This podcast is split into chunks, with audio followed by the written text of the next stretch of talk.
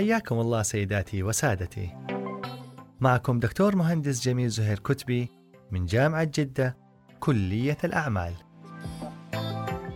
وهذه 6 حلقات بودكاست سايدوز. وعنوان حلقتنا اليوم بحول الله هو نماذج الأعمال الإبداعية.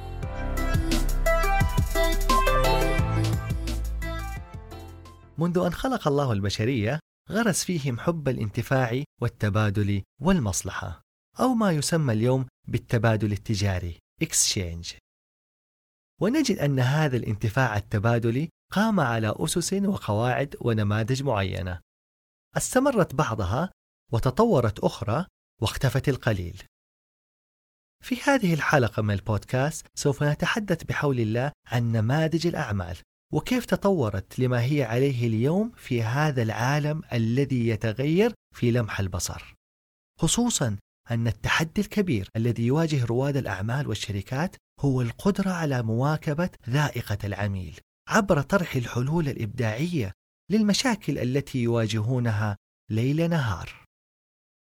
هذه الحلول يجب أن تكون ذات عوائد ومنافع مالية، وإلا أصبحت هذه الاكتشافات والاختراعات مجرد هدر للمال والوقت ومختلف الموارد. فرواد الأعمال لازم يتمكنوا من تحويل الأفكار إلى واقع حقيقي. هذا الواقع لازم يكون ذو منفعة إنسانية ومالية. الهدف من ذلك هو تأسيس كيانات صامدة بمقدورها الاستمرار لوقت طويل. الإبداع المستمر هو الذي يضع في الحسبان 3 مستويات من التجديد والتغيير، وهي: أولاً، إبداع المنتج أو الخدمة Product or Service Innovation. ثانياً، إبداع العمليات Operational Innovation. ثالثاً، إبداع نماذج الأعمال Business Model Innovation. هذا الإبداع المستمر هو اللي يخلق ديمومة اقتصادية. هذه الديمومة بسببها راح تستمر الشركات في تطوير نفسها وتتواءم مع التقلبات، فتصمد خلال المحن وتزدهر خلال الرخاء والنعيم، وبذلك يمكن أن نطلق عليها منشأة رشيقة Lean Enterprise.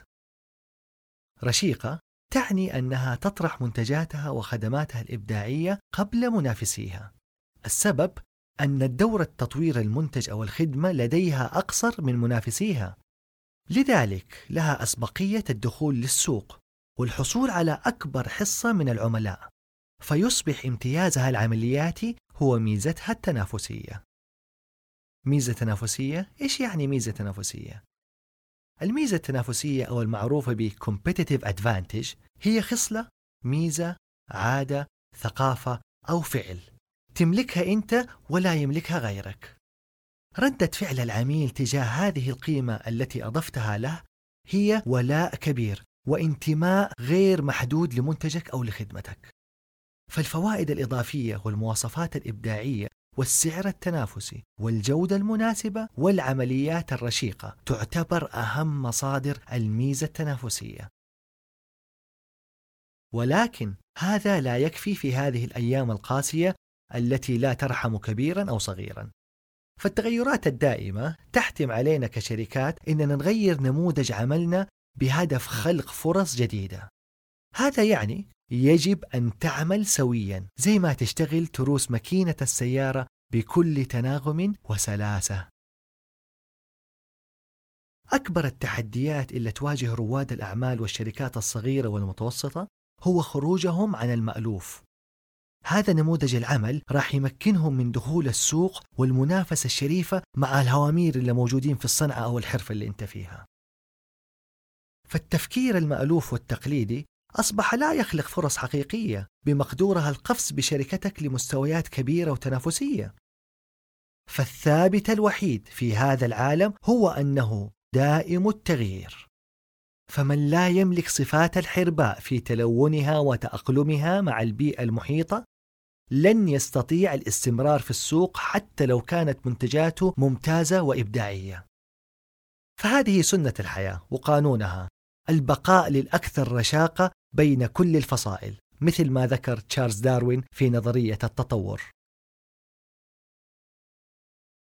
إن التغيير في نماذج الأعمال يمكن تحقيقه عبر التلاعب بأربعة عناصر مهمة: who, what, why, and how. بالنسبة لwho نقصد به العميل، أما بالنسبة لwhat هي ماذا سأقدم لهذا العميل، بالنسبة لwhy هي لماذا سأقدمها له، بالنسبة لhow كيف سأربح بهذه الطريقة. إن القدرة على الإجابة على هذه الأسئلة المهمة سيمكن رائد الأعمال من خلق القيمة creating value والتقاط القيمة capturing value أيضاً. فمتى ما أردنا تحقيق بعض التغيير في نموذج العمل راح نحتاج لتغيير وتطوير اثنين من هذه العناصر الموجودة والتي ذكرتها سابقاً. وهنا يكمن جمال وسر خلق وطرح نماذج إبداعية وعصرية.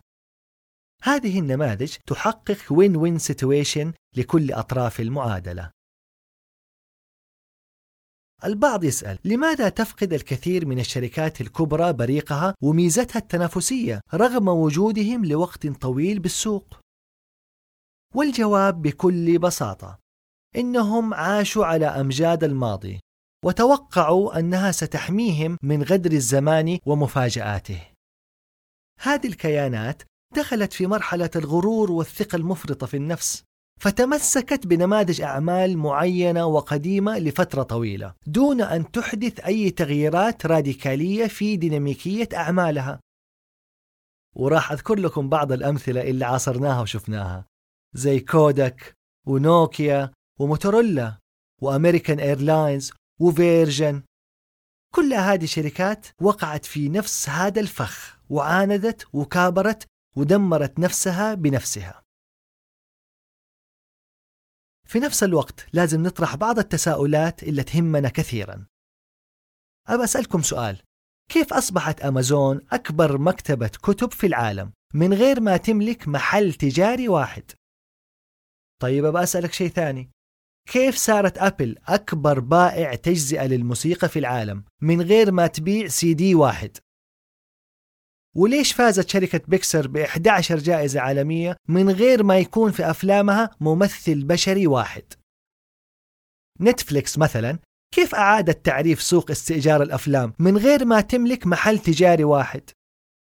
وصحيح إنه سكايب هي أكبر مزود خدمات اتصالات في العالم من غير ما تملك أي بنية تحتية أو شبكة اتصالات؟ بعدين كيف صارت ستاربكس أكبر سلسلة مقاهي في العالم تقوم ببيع القهوة الاعتيادية بسعر عالي؟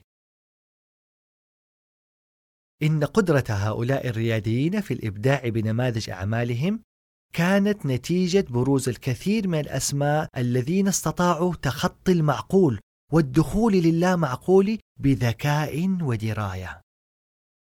وإليكم بعض الأرقام والحقائق التي تعكس جدوى وأهمية هذا الأسلوب العلمي في الأعمال.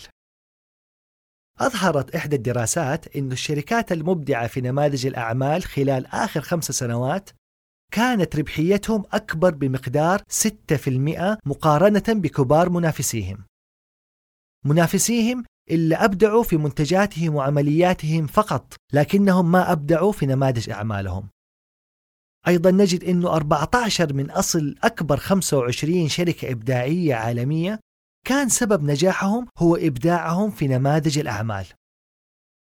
وفي دراسة أخرى من شركة IBM إن أصحاب الأداء العالي بين الشركات العالمية يقومون بإعادة تصميم نموذج أعمالهم ضعف عدد مرات الشركات الأقل أداء في نفس القطاع.